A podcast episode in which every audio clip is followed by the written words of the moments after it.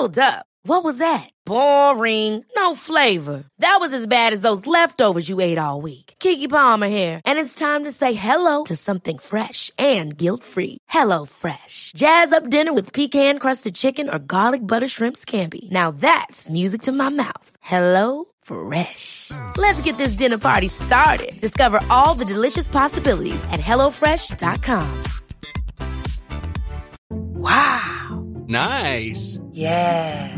What you're hearing are the sounds of people everywhere putting on Bombas socks, underwear, and t-shirts made from absurdly soft materials that feel like plush clouds. Yeah, that plush. And the best part? For every item you purchase, Bombas donates another to someone facing homelessness. Bombas. Big comfort for everyone. Go to bombas.com slash ACAST and use code ACAST for 20% off your first purchase. That's bombas.com slash ACAST. Code ACAST.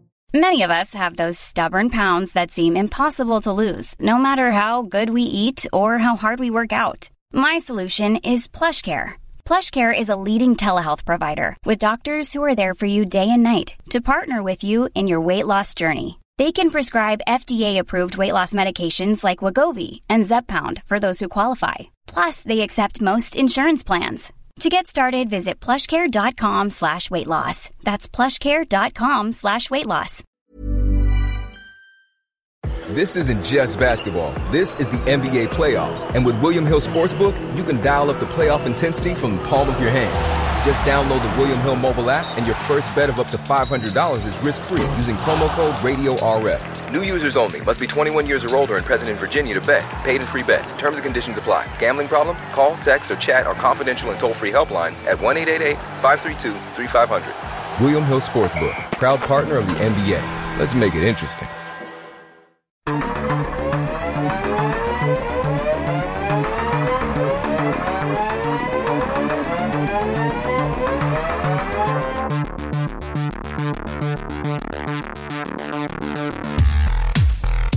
my name is Dave Hanratty, and there will be no encore. Welcome to episode 18 of the No Encore Music Podcast. I'm joined in studio today by Colm Regan. How's it going? Uh, we're not joined by Craig Fitzpatrick. Nobody sent a message. Did he send a message? He did. Do you want to deliver that message? He said, "Hey, and I will always love you." Did he say that? He did just typed it, but it was implied that I sing. I think he can do it better than he did, um, I would imagine. So yeah, Craig's not here. and I think it's his commitment to our new bingo slash drinking game that we have uh, installed on the podcast, and the fact that before we've even began this episode, one of those cards, one of those squares, I should say, on the tile card thingamajig can be ticked off. So thanks, Craig. There's another one that can be ticked off here if you're playing along at home, because if Craig was here, there would be a Kanye segment. Kanye. He came out at Drake and Future's gig and said that he's glad his wife has Snapchat, so no one can talk shit about Ye no more. Um, you can tick that one off if you, you want. You can, and we should note that the genius inventor behind this bingo situation slash drinking game is here with us in the studio today.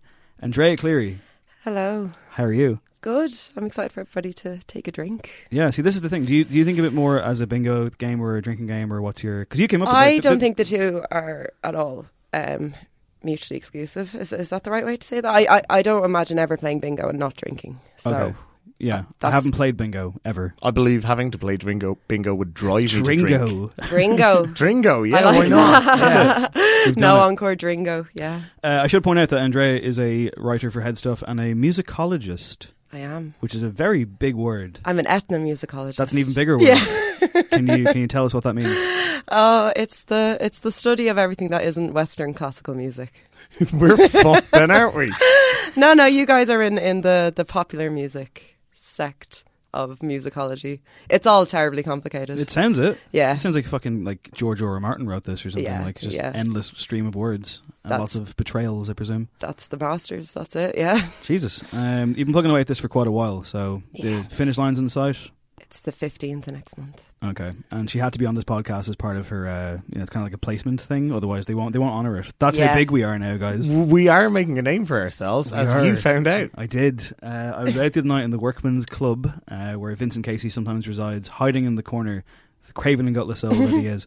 And yeah, um, someone approached me, walked by the barrel thing I was sitting at actually with my friends, and said, "Dave Hanratty, no encore." And I was like, "Well, okay, what the fuck? This makes no sense. I'm being recognised. I was recognised For the first time ever, I was never recognised for being a drummer in a band or a journalist, but now I'm recognised for uh, what isn't a visual medium. That's the most worrying part of it. it's very strange. Um, how loud were you talking?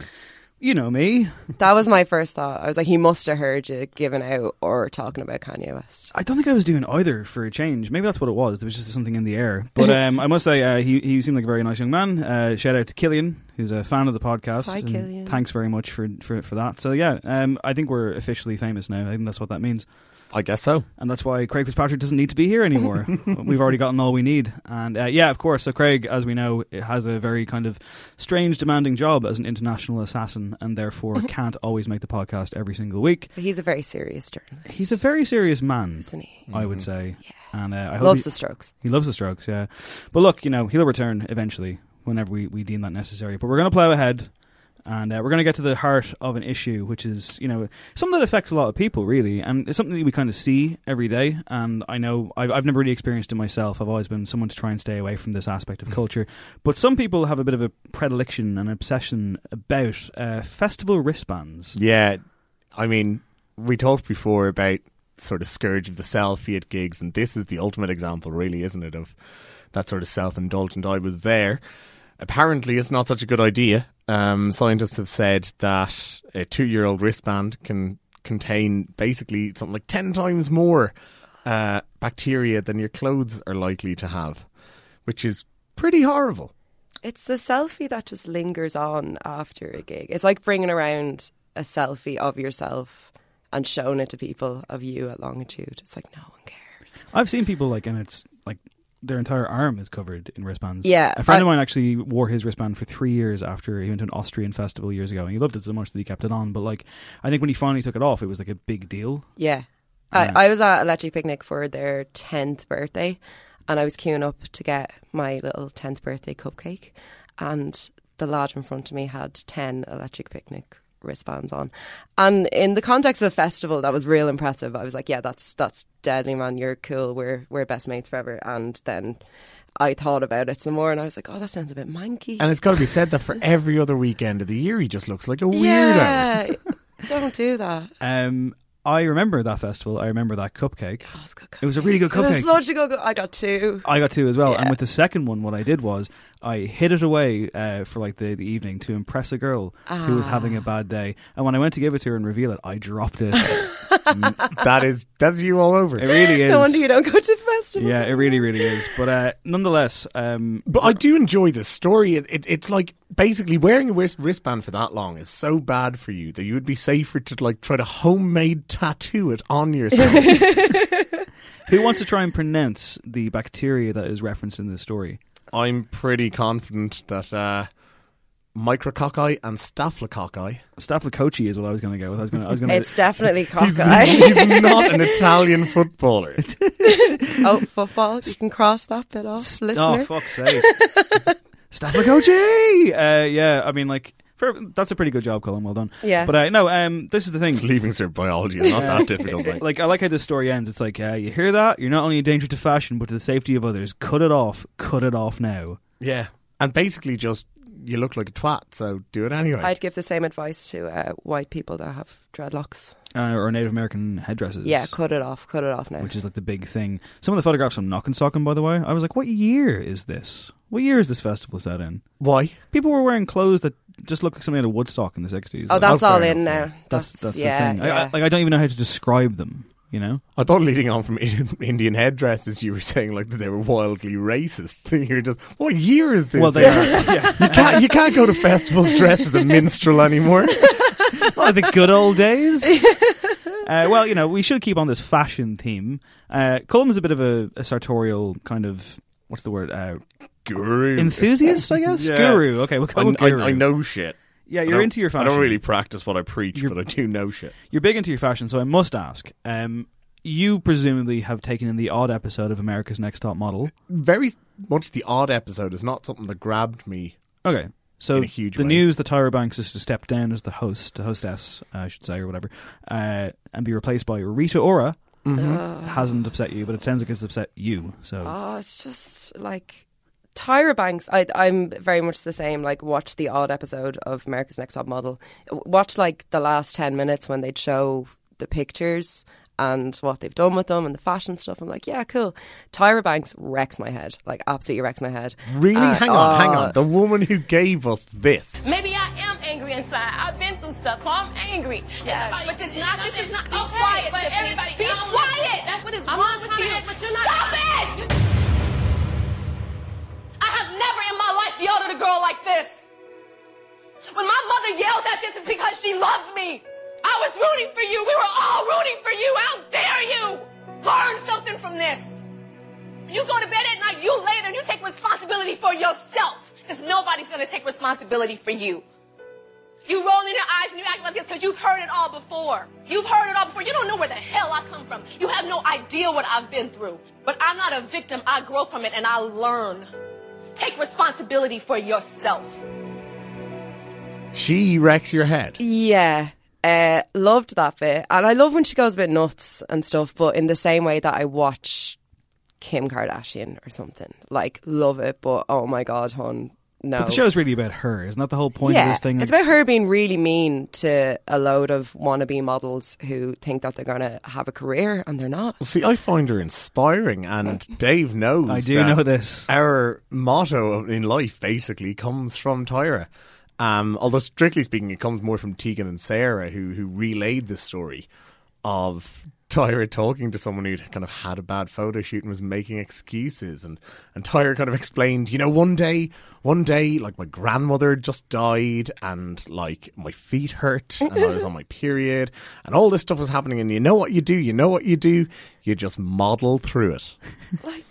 And I think that's really what we're all doing in this life, just modeling through it. You have a sign above your door that you slap every day when you leave, and it says "Play like a champion today." Mm-hmm. It's a wonderful uh, piece of imagery, and you know it sets you up for your day. But I, why don't you have one that says "Model through it"?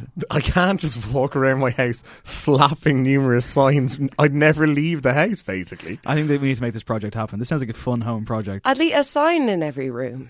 yeah, Yeah, well, I've got a picture of the A team above my uh, kitchen door. and the stuff seal elsewhere. Yeah. as we know. So, you know, I'm going to end up on hoarders if we if we follow through in this Perfect. idea. Uh, Tyra Banks, by the way, is not just the host of uh, this show, or at least for the last little while.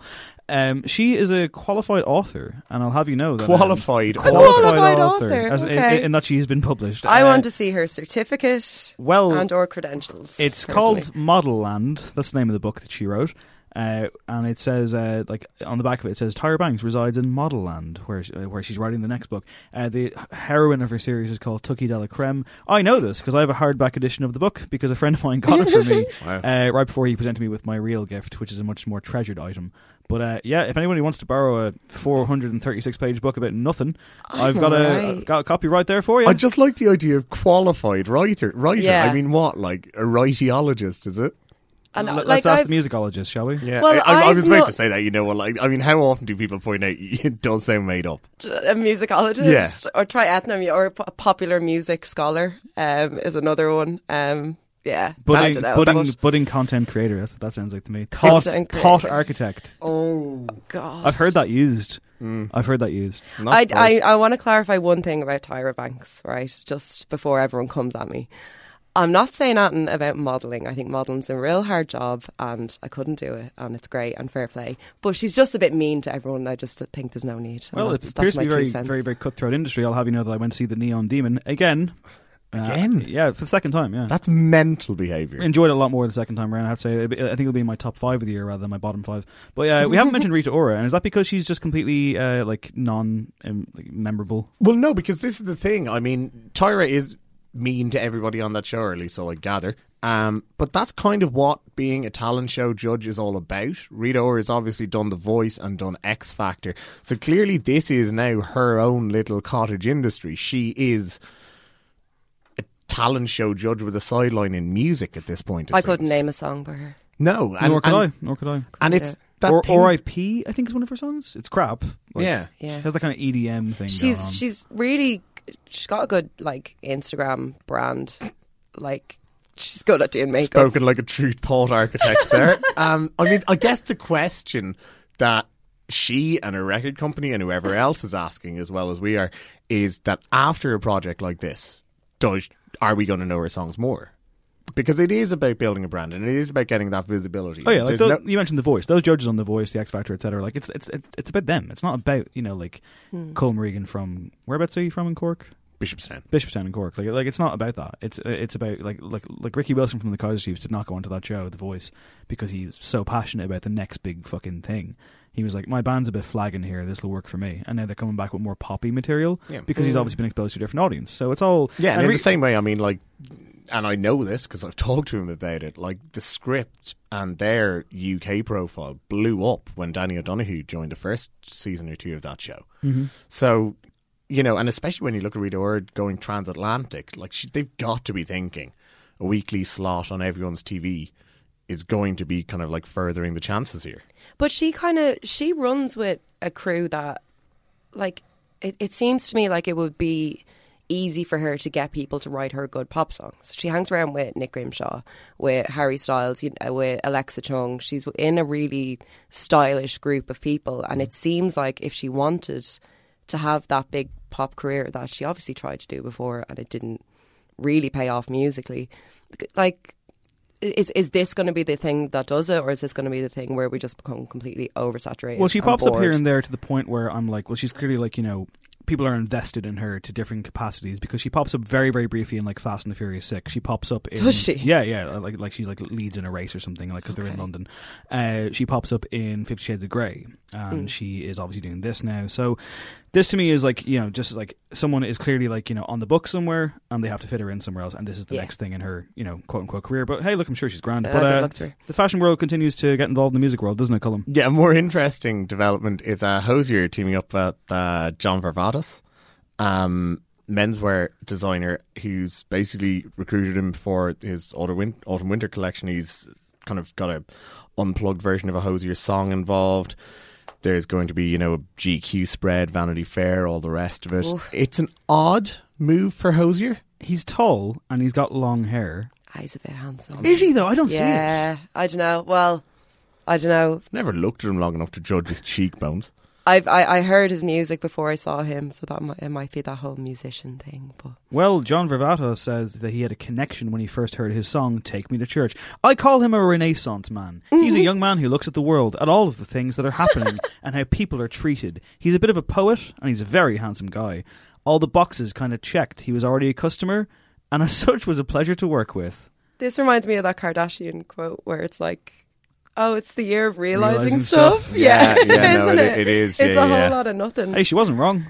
Uh, no, I've she wasn't. realised a lot. Yeah, Things So and stuff. we're all realizing So stuff this year. I mean, in one way, I can kind of understand Hozier here because, like, he's just been Ching, ching, ching. partially, but like, I mean, look, no, he's not struggling for cash. To be fair, the one thing he probably is struggling for is anything new that he can really control. Because I mean, the poor man's been a take me to church jukebox on legs Oh yeah. for over two years now.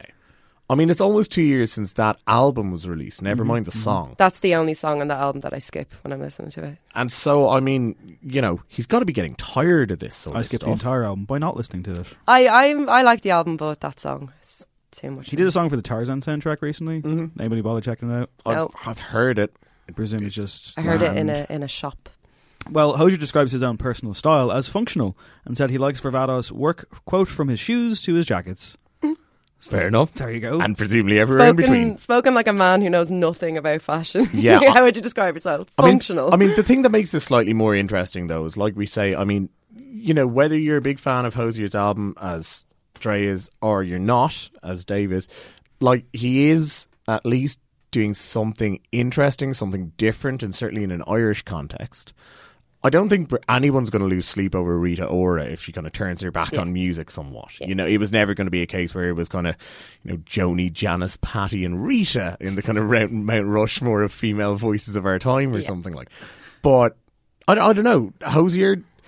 I mean, look, if it's just him in front of a camera for a few photos, then fuck it, it's grand. It's fine. He seems like a nice dude. Like I mean, like fair play to him. But like, Yeah. ultimately, it doesn't. You, you you said like it's interesting. It doesn't make me more interested in the guy. What would make me more interested in the guy is, is that if his second album has anything other than what we've heard so far, and I don't think it will because you know it'll be the Ed Sheeran thing of clearly talented, can clearly write songs, could be very interesting if they chose to be, but mostly plays it safe. Maybe he just has to start making shit up.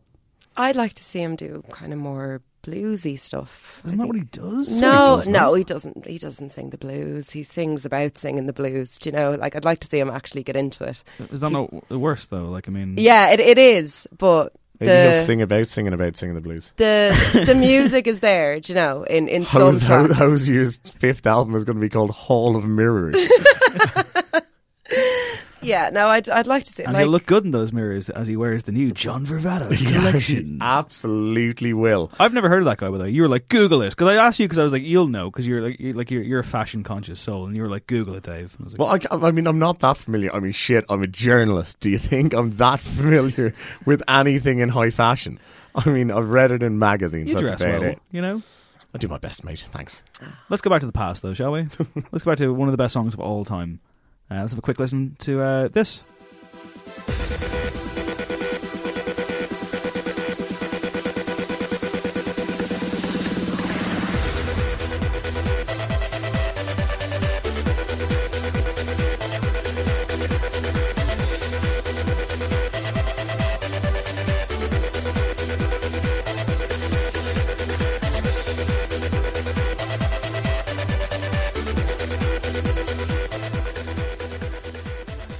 It doesn't get old. It doesn't. This song came up in conversation last week from one of the greatest questions and answers of early internet, where someone had heard this song, didn't know what it was, and had put on, you know, that Yahoo questions. They'd kind of, or Yahoo answers even, should I say.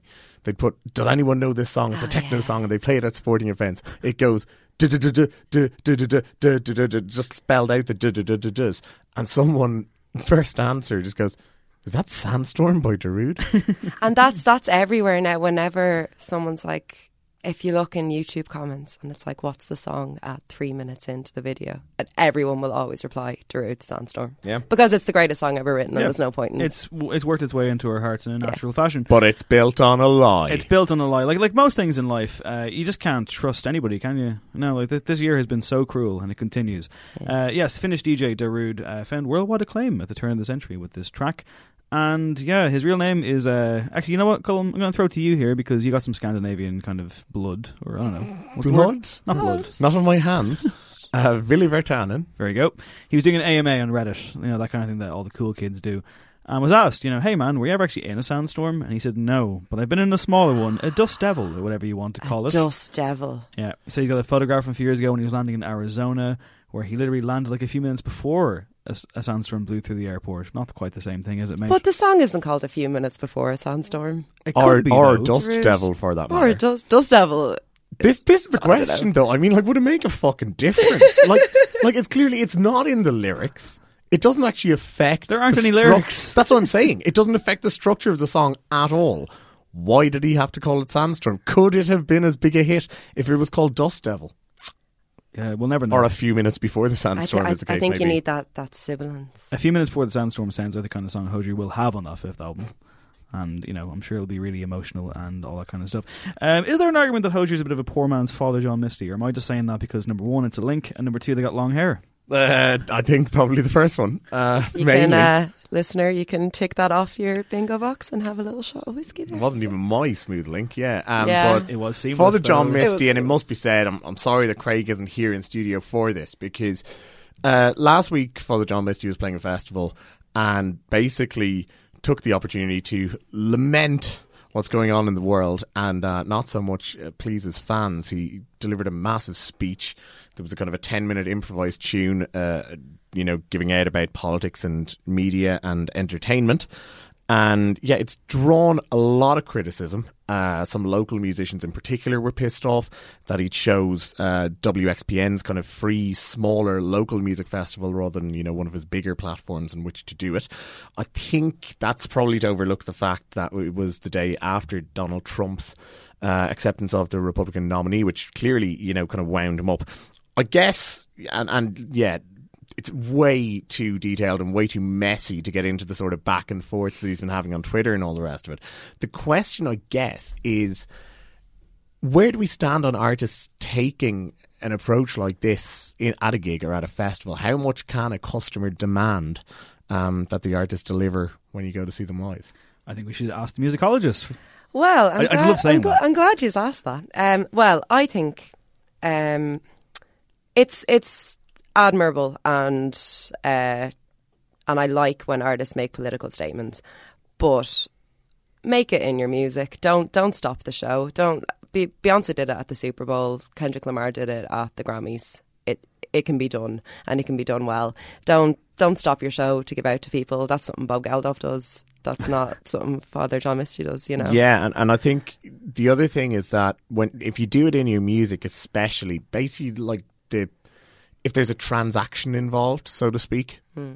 if you do it in your music, you know you can take it or leave it as a fan or as a customer. You don't have to buy that. You don't have to listen to it. Yeah. If you're buying a ticket to a gig and if you're at the gig, basically that like it's done. The transaction's done. You've paid for a service, and you know it's it's always bad when you kind of say you owe us something. Yeah, I, I I avoid kind of going there, but like I as- think a- you're right. Yeah, as a term, it does sort of bring up connotations of you know dance monkey dance Yeah. sort of thing. But yeah, I think you know if you go to see someone in a live setting and you've paid your money, you've paid your tickets. The reason why I say I'm disappointed that Craig isn't here is because we know that at Longitude a couple of weeks ago he was very much drawn to it by Father John. That's Misty why he bought his ticket, mm. really. Yeah, and so if you'd been faced with something like this, yeah, I think you'd have every right to be upset. I think so, and but then again, like, you know, obviously there is that kind of thing of like you know you're not going to the cinema, you're watching something that is happening in the moment, and there's ever, always the possibility for something to either go wrong or even go right. In in as much as like someone doing something completely off script could go that way. It is a bit of a cheap move, especially when, as you kind of said before, he didn't do it at a bigger festival. That's He- the problem yeah, I yeah. have with it. And he played like what, and a night or two later, another festival and just did his set. Yeah. And you know, someone can have an off day and they can be pissed off what's going on in the world. And I would agree with Andrea in as much as I want my musicians to be pissed off or at least be aware of things and you know like have an opinion essentially, Yeah. not, not just go through the motions. And to be fair, like I mean, like if he was genuinely crestfallen or depressed, and maybe as an artist, and obviously he throws himself into this persona quite a bit and wears it on his sleeve, wears it on his Twitter account, wears it fucking everywhere he goes. It's very, very possible that everything he did wasn't contrived, and he was genuinely upset. I, I don't get the impression it was contrived at all. I get the impression it was a little bit contrived. Do you reckon? Just a little bit because I mean, like again, his persona is a bit contrived anyway, and I yeah. like him. You see, that's one of the things that, that strikes me is because, like you say, he does have a contrived perf- persona as Father John Misty. I mean, the whole thing is a character. We know that. Um, I mean, I put it this way because you watch something not dissimilar that when Mark Kozelek comes out and performs what is close enough to an improvised 10 minute song, he plays something stupid on a piano. That's Something fine, stupid by Robbie Williams and Nicole. Kidman. Not quite that Oh, version, okay. no, sadly. Okay, that But would've that's what you expect from Mark like or from Exactly. Sun Kil Moon. Yeah, exactly. Yeah. But then again, you expect that's what makes it okay. yeah, you that expect the sense. unexpected, but maybe that's what he's moving towards here. Maybe uh, Father John Misty wants his shows to be that. Um, it'll have to come to pass now that he does stuff like this more often Mm-hmm. in order to kind of back that up and I'll, and then build that kind of cult of personality even further. Um, but yeah, I mean, like I'm still with the guy, but I did find myself kind of shaking my head a, a bit at this, and even on Twitter, like like he like one of the guys who got involved with him, he was having a back and forth with him, and again, not to go into because it's just too fucking long. But he did. There's a quote where he's like, uh, he goes, "The future is going to have a heyday with us and our reality TV, Mussolini, but at least you'll be able to say that you did your best to tweet at the dissenters." So he's kind of implying that that guy is doing that to be seen on Twitter and get retweets and get likes and shit. But Father John Misty does that as well. So Yeah. I'm not sure anyone comes out of this covered in, in a lot of glory. If I was a big Father John Misty fan and I got that, I'd be disappointed. But I'd also like to think that I'd be like, well, hey, that was a moment, you know? Yeah, absolutely. And uh, yeah, it should be noted that if you remember the, the, the Finnish, Finnish ruling on the Chuck Berry gig, if it had happened in Finland, you'd be due 50% off. so, uh, yeah, any Finnish uh, John Father John Misty fans who happen to be at that show, maybe look into your statutory rights. Um, the questions of what sort of character uh, he is becoming, or that he is at this point, is going to be revisited in a couple of minutes when we look at one of the tracks of the week that he has just unveiled. But first, a word from our sponsors. This episode is sponsored by Bunsen. So I stood outside Bunsen and asked some people how their burger made them feel. And I bumped into this Italian couple with their kids.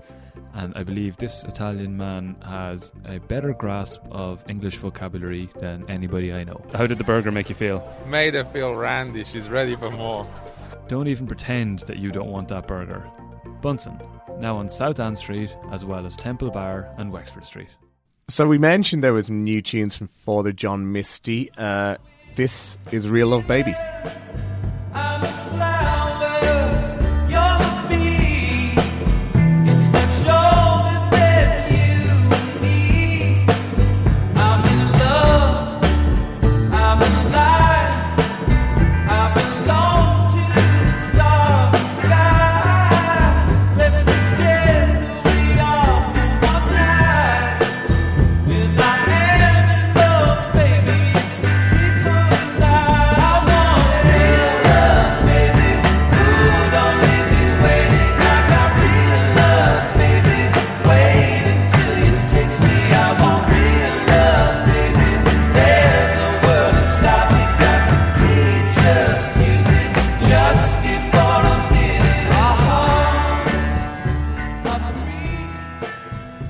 Yeah, so controversies aside, at least we've got some new material.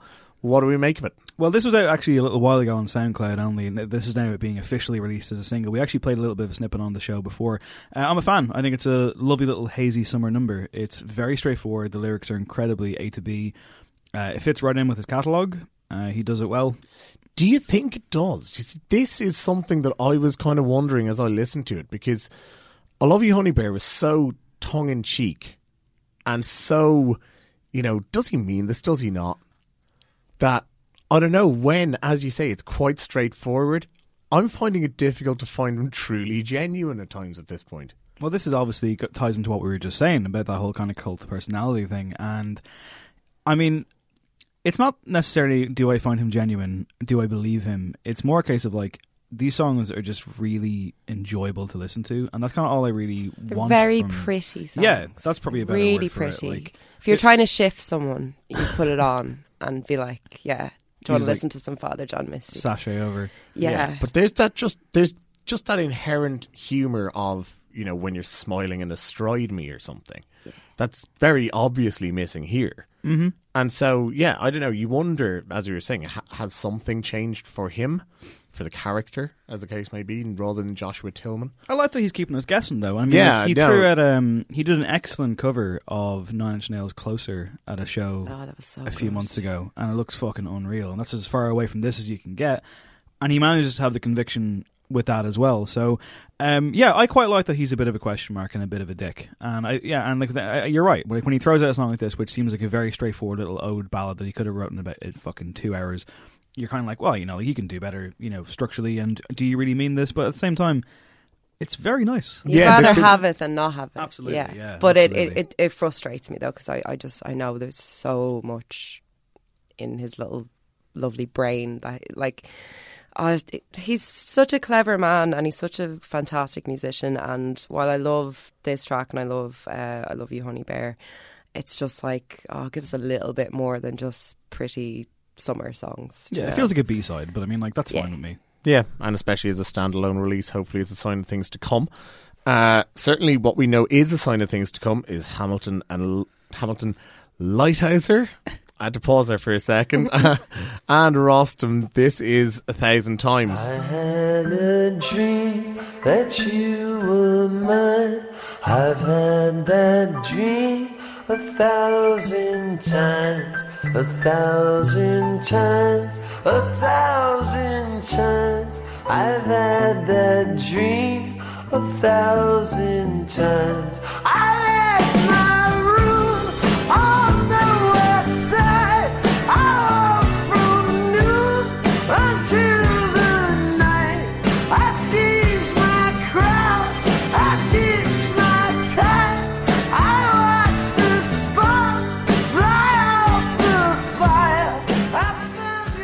Yes, so one ex vampire weekend and the former frontman, or sorry, current frontman of the Walkmen. What do we make of it? Because I gotta be honest, it didn't do too much for me. I think it's beautiful. Um, I think this is a lovely, lovely song. I'd be a huge fan of Hamilton Lighthouse, Lighthouse's voice, and in particular, he had a solo album about two years ago called Black Hours that I think nobody fucking listened to, and they really should have. Uh, it was lovely, and it sounded like him kind of like doing this kind of going, not going through the motions, but at least ticking specific boxes of different types of music. And he actually worked with Rostam on that record as well. Uh, there's a track on there called 5 a.m. It's the opening song on the album, which I've maintained should be a Bond theme ever since I heard it because it's just Okay. glorious. But he's also good at doing this kind of like summery, kind of croony, kind of you know almost Sinatra esque clicking his fingers thing. And actually, this song is clearly indebted to 500 Miles by Peter Paul and Mary Right. which was covered quite beautifully by Justin Timberlake, Carey Mulligan, and Stark Sands in the superb Coen Brothers movie Inside Llewyn Davis a couple of years ago. And that's pretty much why I like it. It follows that template. It's really just nice and relaxed and but you know, you say you weren't crazy on it. I could listen to that guy sing anything. I love that voice. On a lower register, I think. On yeah, down. it was the dynamics in it that kind of. Um, I'm I'm sort of between the two of you. Like I, while I was listening to it, I was enjoying listening to it, and I thought it was very pretty, and um, I thought his voice was lovely. But at times, I was like, okay, if he could bring this back in a little bit and that like if there was a little bit more of a give and take with the vocals or the dynamics of the of the instrumentation that I think I would have got a lot more out of it but it just seems very straightforward to me but I am a fan of his I yeah, there's do a like moment. him. There's a moment, kind of about a minute in, when it just kind of like suddenly gets I, like. I won't say it suddenly gets emotionally charged. It was always emotionally charged, but you know what I mean. It goes from the low to the high, and and, Yeah. and it, it, it feels not that I'm comparing the two in the slightest. It feels like that moment in Piano Man where Billy Joel suddenly starts like he's doing like a duet with himself. yeah Um, and yeah, I, I don't know. I, I don't think it dragged me along in that direction, so to speak. yeah, I, I was waiting for it to go somewhere, and then it it went that that, that around minute and a half point. That's where it went instead, and I was like, oh, okay. Um, may, maybe what I'm waiting for will still happen, and it didn't. Yeah, at the same time, I mean, it, it it's not bad by any means. No, no. and it definitely augurs well because I know I think I think it's full album. They are doing a full album together. Yes. Yeah, Are they? I think Yeah. it's I think it's in production right It now. is, that yep. it's not near completion. This, But it's this interesting that the- you both would kind of have that reaction, especially when Rostam himself has said that uh, when he you know when he announced he was leaving Vampire Weekend, which to me is a huge blow, especially coming in the wake of that last album, Mm-hmm. Modern Vampires of the City, which is a fucking masterpiece. Yeah. And they're working on their fourth record, but obviously without him now, sadly, even though they've wished him well. Well, it But- should be said as well that you know, yeah, they're, they're working without him. Mm. Uh, Baio's doing a solo thing. Um, I mean, you know, Craig's bigging up his boy Ezra Koenig all the time, but you've got to think that he alone is sort of becoming Vampire Weekend. I at think this so. point, yeah. isn't it? Yeah. Well, I mean, this is the thing. You talk about like that idea of identity, and that's the quote from Rostam back in January. He says, "My identity as a songwriter and a producer needs to stand on its own." So you're not really hearing that in this song, are you? well, Especially when it sounds like the song I mentioned. It sounds like I, I, I really like the song, but I will totally say it's not exactly the most original thing out, out no, it's not. It's and and it's lo- like the thing I liked most about it was his voice, Mhm. and I think that that's the issue I have with it. Um, that I don't think it was like the song is fine. Uh, it wasn't the song that got me though. It was his voice. So I'm I'm ready to hear more. I'm go- I'm going to give the album So a quite big the chance. companion piece to the Father John Misty song in that regard. Then, Yeah, yeah, just kind of maybe a little bit better songwriting. as Oh, we God. say, if there is a kind of a, a- full length album on its way, it's going to be a little while. So maybe there are some kinks to iron out, or, or some sort of expansion of the sound that we can expect at that point. Um, moving along, though, uh, from Rostam to Rockstrong, uh, Dublin's own Andre Bangala. This is his new tune. It's called "Show Off What You Got."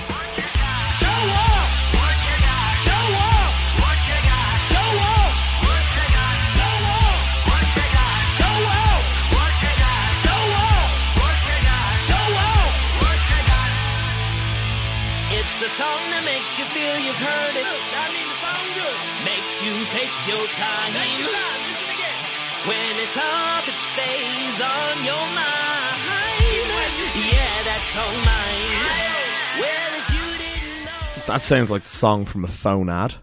It does, uh, and I mean, like he had a one of his songs called "Go Ahead" was used on the trailer to Coen Brothers movie Hail Caesar, song. and he actually won a Hot Press competition a couple of years ago. Yeah, it was ever so slightly before I got there. In fact. yeah. yeah. and I remember seeing him with his band at Forbidden Fruit last year, and it was an absolute fucking train wreck. No, really. It was appalling. Um, it- everyone was off. The his kind of backing vocalist was out of time. Mm. There was feedback issues. That's obviously not his fault or their fault at all. But to me, it just came across as way too try hard, a bit smug, and not very interesting whatsoever. And that's pretty much what I get from this song. I think that this is just noise, man. to be fair, there is a level of production on this tune. I mean, it's not a chaotic mess as you seem to be painting Is his, it his live thing. I mean, don't get me wrong, I don't like it. Mm. There I is think- no excuse for this song to be five minutes long. That's exactly it. Like what Like the hell? the thing, like. I started listening to it and I was like, no, no, no. Got to the second verse and I was like, right, if you started the song here, if you started it in, in this verse with, with what you're doing here, instead of what you did in the first verse, then that that would have kind of brought me in. And there was just there was too much going on. He was trying to evoke too many different styles of music. Even in the production, there was too much going on, um, and it's and it's disappointing because I got excited when I saw that this this single was out, and because I'm a fan of his other stuff. But The thing is, I can remember saying it about Macklemore after that very famous gig in which Dave got Joe.ie famous. Um, I'm so famous this year. But Link in bio. Macklemore i- i- is similarly there's almost a cynicism to it whereby they've kind of looked at what's popular now, what works for music, and how many of these styles can we shoehorn into the same track. Yeah. you could say the same for the music video as well. Yeah, Oh, What's stylish? completely, and what is yeah. stylish right now? That's the other thing. I mean, yeah, it, there is more than a passing resemblance to, to Downtown, that Macklemore tune, and Which is infinitely superior to this. yeah, and Ah, Downtown, Downtown's a bit of crack. Downtown's good. it just yeah, Downtown, like when Downtown hits, when that actually hits. when it hits. Oh, seriously, like when Downtown gets going and it, and it hits that kind of peak, it's fucking great. Ah, okay. This though is, I, th- I think cynicism is totally the right word. And Yeah. it's just like I'm all for ambition, I'm all for confidence. Believe me, I am. But this crosses over into arrogance. I think. The one thing I will say is that it is the lead single from an EP, so uh, I think it's actually released this weekend, so we'll be able to have a listen to it. maybe it's not entirely representative. Maybe this is the kind of cash grab, you know, radio friendly single um, that that leads the way for slightly more interesting stuff behind it. We'll wait and see. Um, speaking of cash grab, this is Smash Mouth, fucking Smash Mouth, folks. Cause love is a soldier.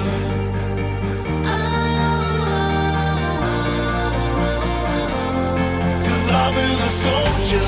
Cause love is a soldier.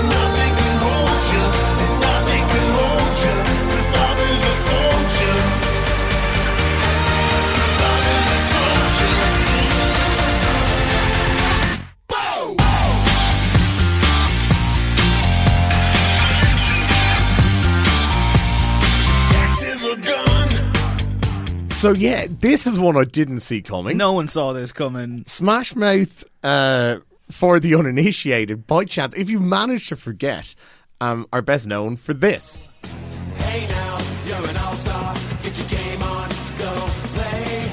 Hey now, you're a rock star. Get the show on, get paid. Only. And yeah, the Shrek song, if you will. I saw I saw a YouTube comment saying Shrek Five is going to be lit. Can I just say that I think that I made this happen? Okay, how famous are you getting? What, Dave? Shrek Five. No, no, uh, this new Smash Mouth song. I think I, I, I think I'm responsible for this somehow because I did karaoke for the first time in my life there a few weeks ago, a couple of weeks ago, and uh, you can blame Richie McCormick for that. And basically, I the first song I sang in karaoke, nowhere near drunk enough, was um, not that one, but uh, "Walking on the Sun" by Smash Mouth. That's what I picked out nervously out of the book, and I gave it I gave it welly, man. I went for it. And what, what two weeks later, there's a new Smash Mouth song. Come on, But- Yeah. butterfly effect. Right. A man picks up a microphone in a i- i- in a karaoke booth in Dublin, uh, and then across the across the seas in California, Something Horrible switches. things happen in a Smash Mouth. The winds are changing. Smash Mouth are listening to some David Guetta, Yeah, and they I think mean, I mean and they think we could do that. Andre's starting to worry the armrests. So go on, you've got the floor. Ah, what is this? It's horrible. It's everything I hate about being in a nightclub. It's that that horrible like build up to the chorus where you're waiting for the drop. Like get fucked. I just absolutely hated it. Can Uh, I say that the it's lyrics, genuinely not as bad as I expected it was going to be? Nah, nah. I'll, no, no, no. You know what? I'll go with you on that one. Because The lyrics. simply because uh, sex is a gun or something. Is that Yeah, they, sex is a gun, and your uh, ammunition, Ammunition, or something like that. Go and no, love is a soldier. It doesn't mean anything. It's banal. I think it's better than Rockstar. rock strong. You mean? No, no, Rockstar. Like Oh, sorry, their original And- tune. Oh, sorry. No, Uh, this is definitely better than the Rockstrong song for by a mile. Uh, the it's one- neither better than I- Rock Strong I nor listened to this. Rockstar. Thank you very much. I listen to this a lot more than I listen to Show Off What You Got. The one thing that I will say about this tune is that it yeah, like it's awful. But at least, Thank you. but at least it sounds like they've achieved what they were going for. This doesn't sound like one of those situations where they had a song lying around and then said, "Kids like EDM these days, don't they?" Yeah. So you know, I'll, I'll give them that. That sounds exactly what they. It doesn't sound as disjointed as I was expecting. It doesn't sound like they made their song and then said, "Ah, can anyone just uh, drop some beats on this?" Well, the worst thing about the song is the your here's your bog standard female backing vocal on an EDM song. Oh, who is she? What was she doing? I can't even imagine. I, I guarantee she's not even a real person. I Yeah, guarantee like it- it's- she- I guarantee it's like something in like you know Logic 12, and they're like just oh put that in. Yeah. Grant. Um, no, like don't get me wrong. No one is advocating that this is a, a good song, but it ain't as bad as you think it would be. And if you, if it was three in the morning and I was in that karaoke bar and this Oh, was let's not let's not go there, mate. That's a I stretch. I wholeheartedly disagree with, and I, I, I find what you're saying about uh, Rockstar just slanderous. Okay, well, Just look, I mean, it's not going to be on the best songs of 2016 or anything. And as a matter of fact, uh, on the Head Stuff Music section at the moment, we have uh, the best songs of the half year. Uh, like, obviously, it, it's August now, but it's up online. And uh, 30 tracks as chosen by Head Stuff contributors. And, you know, the odd kind of pithy one liner from me. There's a Spotify playlist as well. I have to say, I think it's really, really good stuff. And I must uh, say that there was some stuff on there I'd never heard before, kind of you know, some genres I wouldn't really normally get into. And I think it flows very, very well. There were so many songs that we could have included, and at the end of the year, we'll do a more considered rundown, complete with kind of like a countdown. This is more of an alphabetical thing. So if you are looking for some new music and you want to kind of keep up with what we thought was the best stuff this year, head on to the Head Stuff Music section and engage with that Spotify playlist. It's fucking great. And when we're doing our end of year roundups, chances are these guys will have a point to play. It's our album of the week, and it's Wild Beasts, the new one, Boy King.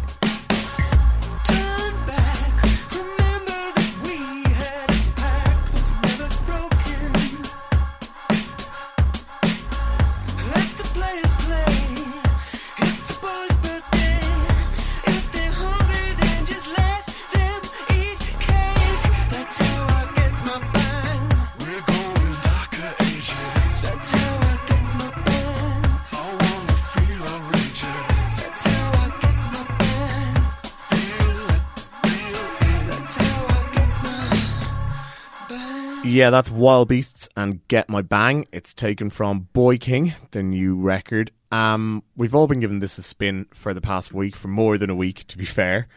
Um, Comes out this Friday, by the way, for anyone listening to this on the Monday. and yeah, I think we were all really excited to, to sink our teeth into it. And yeah, I don't think it disappointed.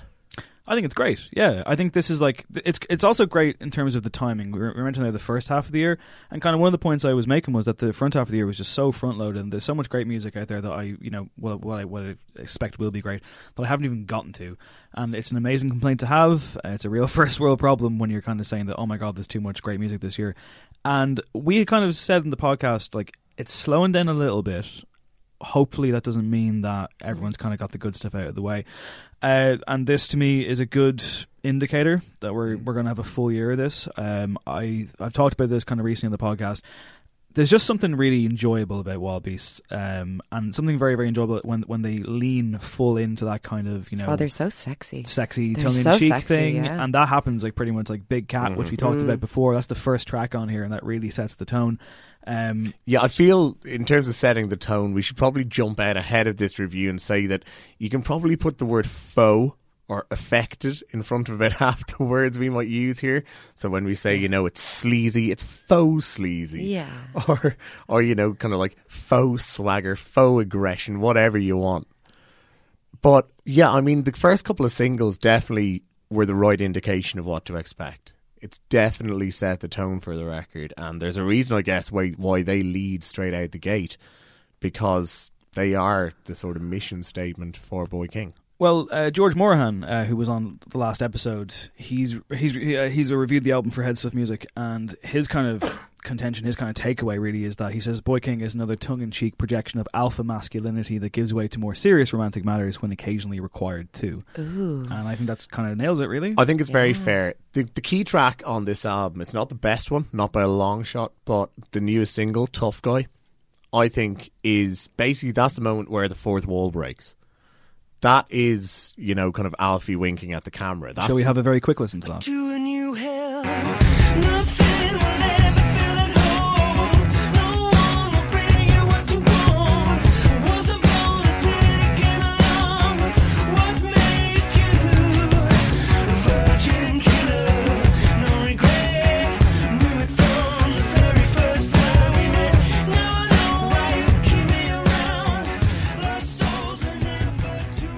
So basically, that's the song where it's just saying, look, you know, this is put on, this is affected, so that you can discard some of the, you know, just overt kind of like, whoa factor. I mean, Craig, I remember, was talking about listening to Big Cat and his sister just being like, what the fuck is this? Yeah. But once you hear Tough Guy, you start to understand the approach a little bit more. And for me, it yeah, it it, it puts both what came before it and especially what came after it in uh, an altogether different light.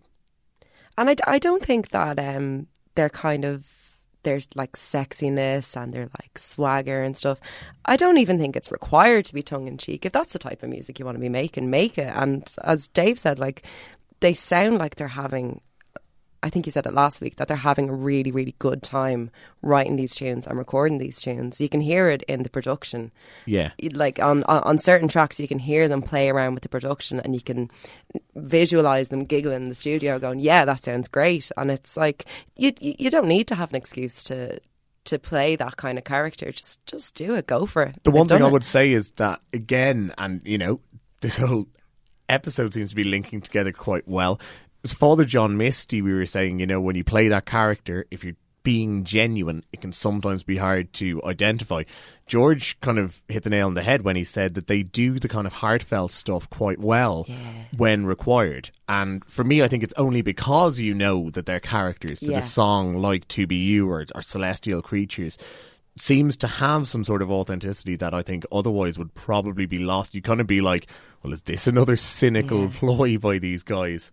And I was waiting for those songs when I was going in listening to it I was I was so ready to hear those tracks and and they absolutely nailed it Dreamliner is Yeah, wonderful That's the closing track, and that's that's. I, Colm's making a face here that oh, is Oh, like yeah, no. wistful. beautiful Yeah. See, this is the beautiful thing. It's a beautiful song, and I mean, it is that cliched. It couldn't be anything other than a closing track. Yeah. I absolutely. just can't feel help feel, but it's the closing track to a very different album. That's fair.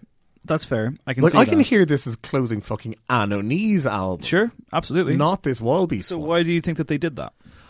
honestly, maybe just to show they can. I'm not sure.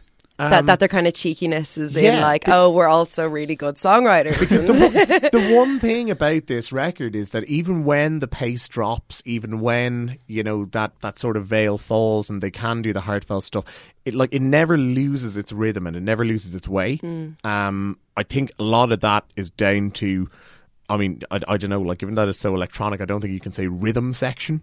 like it's like it's a bassist and a drummer just sitting there. This whole But- album is a fucking rhythm section, basically. Yeah, yeah, yeah. but but it's especially that low end. I mean, like when you hear that kind of like weird chipmunk sample on Ponytail, it's Oh, like that's that. great. That's going to overpower any track unless you have a really solid bass. You know, pun Mm. intended. Um, for Dreamliner to just be dropped in at the end of all of this, I don't know. It, it was slightly jarring. I think that 2BU kind of has hints of it. I think that, that that's, I think so too, I think that song has a, a bit more emotion, and like it's right there in the middle, than what kind of comes before and afterwards. Granted, if you wanted it to be perfectly kind of symmetrical, you would open the record with something like that. But they clearly wanted to get down to business straight away mm-hmm. with this kind of throwback '70s synth kind of you know dirty, and again you know the word affected and, or mm-hmm. like foot in front of this.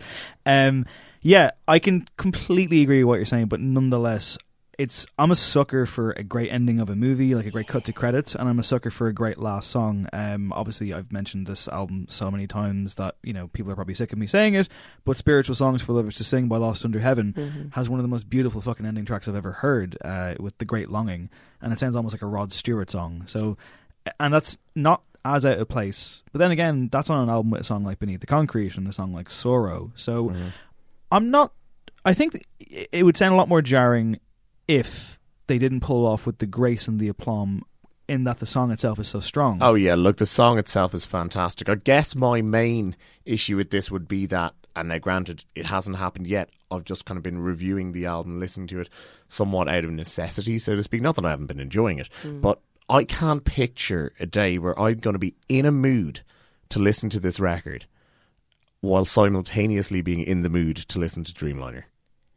That's the bottom line for me. I can't picture one where I'm going to be marching about town listening to the first nine tracks Hmm. with a spring in my step and kind of want Uh, that well, ending. I kind of feel this way about it. This putting Dreamliner there at the end reminds me of Hot Fuss by the Kill- the Killers' first album, and that ending track, which was "Everything Will Be All Mhm. Everything Will Be All Yeah. Right," and you could nearly say the same thing. Like it, it had the same electronic elements. It had certain elements from the rest of the album, but like that, very, very, very different and a different mood to the rest of the album.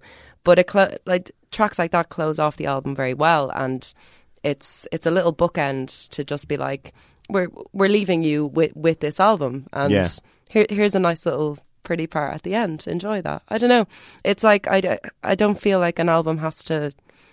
We're we're not listening to albums in uh in in that way anymore. We're not listening to it. Yeah. Uh, tracks one through ten. You're you're gonna get Dreamliner. You're gonna put it on your sad mu- music playlist. You're gonna get Get My Bang. You're gonna put it on your bangers Oh, is playlist. this what they teach you in musicology? oh is well, as a musicologist, we're just rock, we're just rocking with old fashioned albums. but here, it's love. true. I'm it's glad true. she finally said as a musicologist. Uh, the whole episode, that's all I wanted was, well, as a musicologist, guys, I've got this. But it's true. But we're not listening to music like that anymore, so it doesn't doesn't really matter.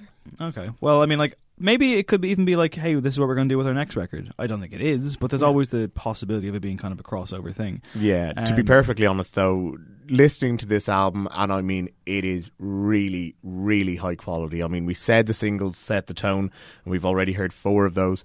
Uh, when the album lands on Friday, you'll see that quite a bit of it follows that uh, that sort of model. You'll see that you know a couple of the other slower songs are uh, are extremely impressive as well. When they've hit a vein this rich, I wouldn't want them to follow a different direction for the next album. In fact, I would say hurry up with uh, another release Mm. that very much Absolutely, yeah, follows yeah, this because you imagine that there are B sides and off cuts. Mhm. And especially if you think that there are going to be B sides and off cuts where they kind of let loose in studio Yeah. and carry ideas further, Get even that could just be incredible. And yeah, that's the other thing. I'm really looking forward to hearing this album live. To oh yeah, absolutely, yeah. Um, to throw one last thing out that George kind of mentioned was he described them as uh, one of the last interesting guitar bands in a very very fallow period for indie, and I think especially because guitars play a bit of a backseat on this record, that's okay. You know, like you can Absolutely. totally just you know like and I feel like live, it, it, it would be a bit different. I think so, yeah. Yeah. I, I think they'll probably do a national and like you know put a bit more oomph on things. And yeah, I cannot wait. I saw them a couple of years ago. I can't wait now, especially because of this record. It goes by pretty quickly as well. I think it's an absolute home run. Mm-hmm. Well, you're not going to see them this year because they're playing Electric Are Picnic they? and you're Well, not I- going. Well, I'm not going, but I hope that whoever is programming them has the sense to not do what they did the last time they played Picnic and put them on the stage, the main stage during the day at four o'clock. I in ho- the I hope not. I where hope they were not. completely lost. Put them in a fucking I tent. Needs to be in definitely, a I can, I can yeah. definitely get my sleeves on at four o'clock in the afternoon, mate. I don't know what you're saying. if I'm at a Electric Picnic, certainly. Well, that was never in doubt. Okay, but Jesus, T- took a very strange turn. But again, affected, affected sleaze, guys, not real, faux sleaze. Yeah, so Craig has already uh, remotely given this album an 8 out of 10. Bingo tick. Um, Dre, what do you reckon? I'm going to give it an 8.5 out of 10. Dave? Eight point five out of ten. And I'm going to go with Craig and give an 8. So it's all round extremely high scores for Wild Beast.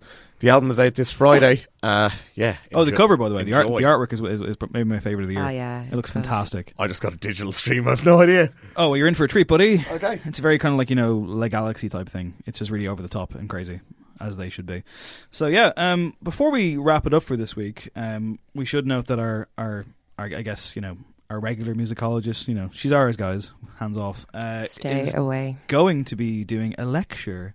Oh, God. Uh, Head Stuff Lectures was a inaugural event last month and it proved quite successful.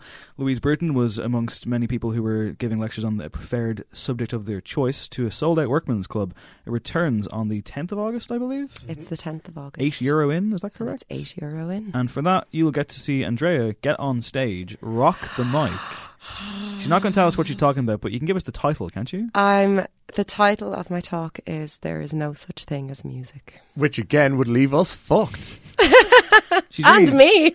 I've based an academic career on it. Okay, well, So that's it for the non-music no encore. that's a that's a hell of a teaser, I must say. So Thank yeah, you. go along and you know heckle her. I guess no, don't heckle her. That that'd be terrible. Have a pint with me. Have a Bring your with her. bingo. Well, she says there's no music, but we're going to close with some music because you know that's what we always do. Uh, there's a band from Dublin. They're called Almost Ghosts. Uh, shout out to David Dooley. He's a very nice chap altogether. Hi, David Dooley. I know you as well. Uh, we interviewed them on Heads of, on Heads of Music last year. Actually, uh, they're good lads, and they have a new song as part of a. Actually, you know what? We're, we're, we're kind of breaking some rules here, guys, because we're actually officially premiering it a day early because they're releasing it on the second of August. So, essentially, you know, tough luck. It's wild. Yeah. Uh, w- w- We there will be no embargo, so yeah. This is the, okay. All right, let's wrap it up. Uh, my name is Dave Henry. There has been, oh, there has been. This has been no encore. There will be no encore. That's how it's done. It's just because there's a musicologist in the room. I'm all flustered. Andrea, thank you so much for coming in. Thank you very much for having me. Colin, thank you for coming in. Always a pleasure. Craig, I hope that you're feeling proud of yourself, buddy. This is Almost Ghosts. This is Light Falls. Take care.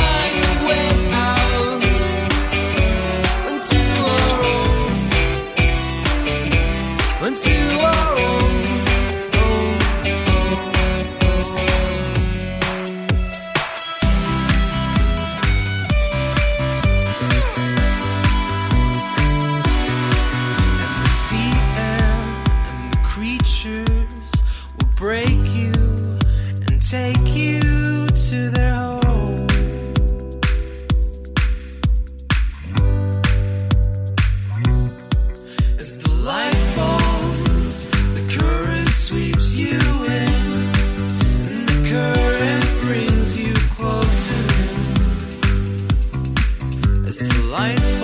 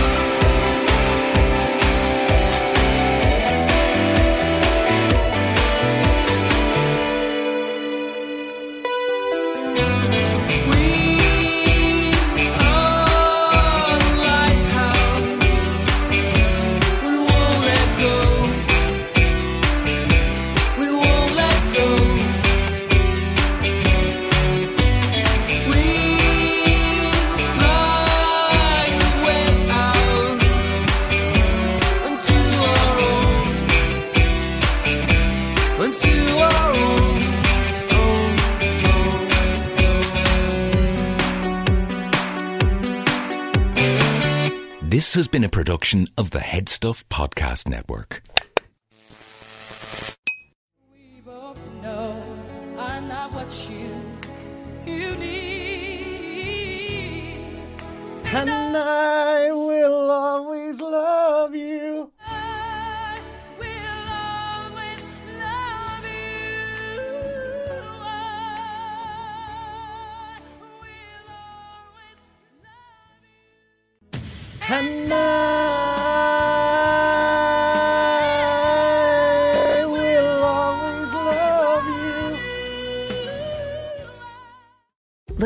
Way to make online learning a better option for your family? When it comes to virtual learning, experience matters. Tuition free K 12 powered schools are ready to put over 20 years of experience to work for you, giving your child the personalized learning they deserve without disruptions. With a K 12 powered school, students gain the skills they need to be prepared for their next steps in life, building a better future for each one of us. K 12 Education for Anyone. Learn more at K12.com. Ever catch yourself eating the same flavorless dinner three days in a row? Dreaming of something better? Well, HelloFresh is your guilt-free dream come true, baby. It's me, Keke Palmer. Let's wake up those taste buds with hot, juicy pecan-crusted chicken or garlic butter shrimp scampi. Mm. Hello Fresh. Stop dreaming of all the delicious possibilities and dig in at HelloFresh.com. Let's get this dinner party started. Planning for your next trip? Elevate your travel style with Quince. Quince has all the jet setting essentials you'll want for your next getaway, like European linen, premium luggage options, buttery soft Italian leather bags, and so much more. And is all priced at 50 to 80% less than similar brands.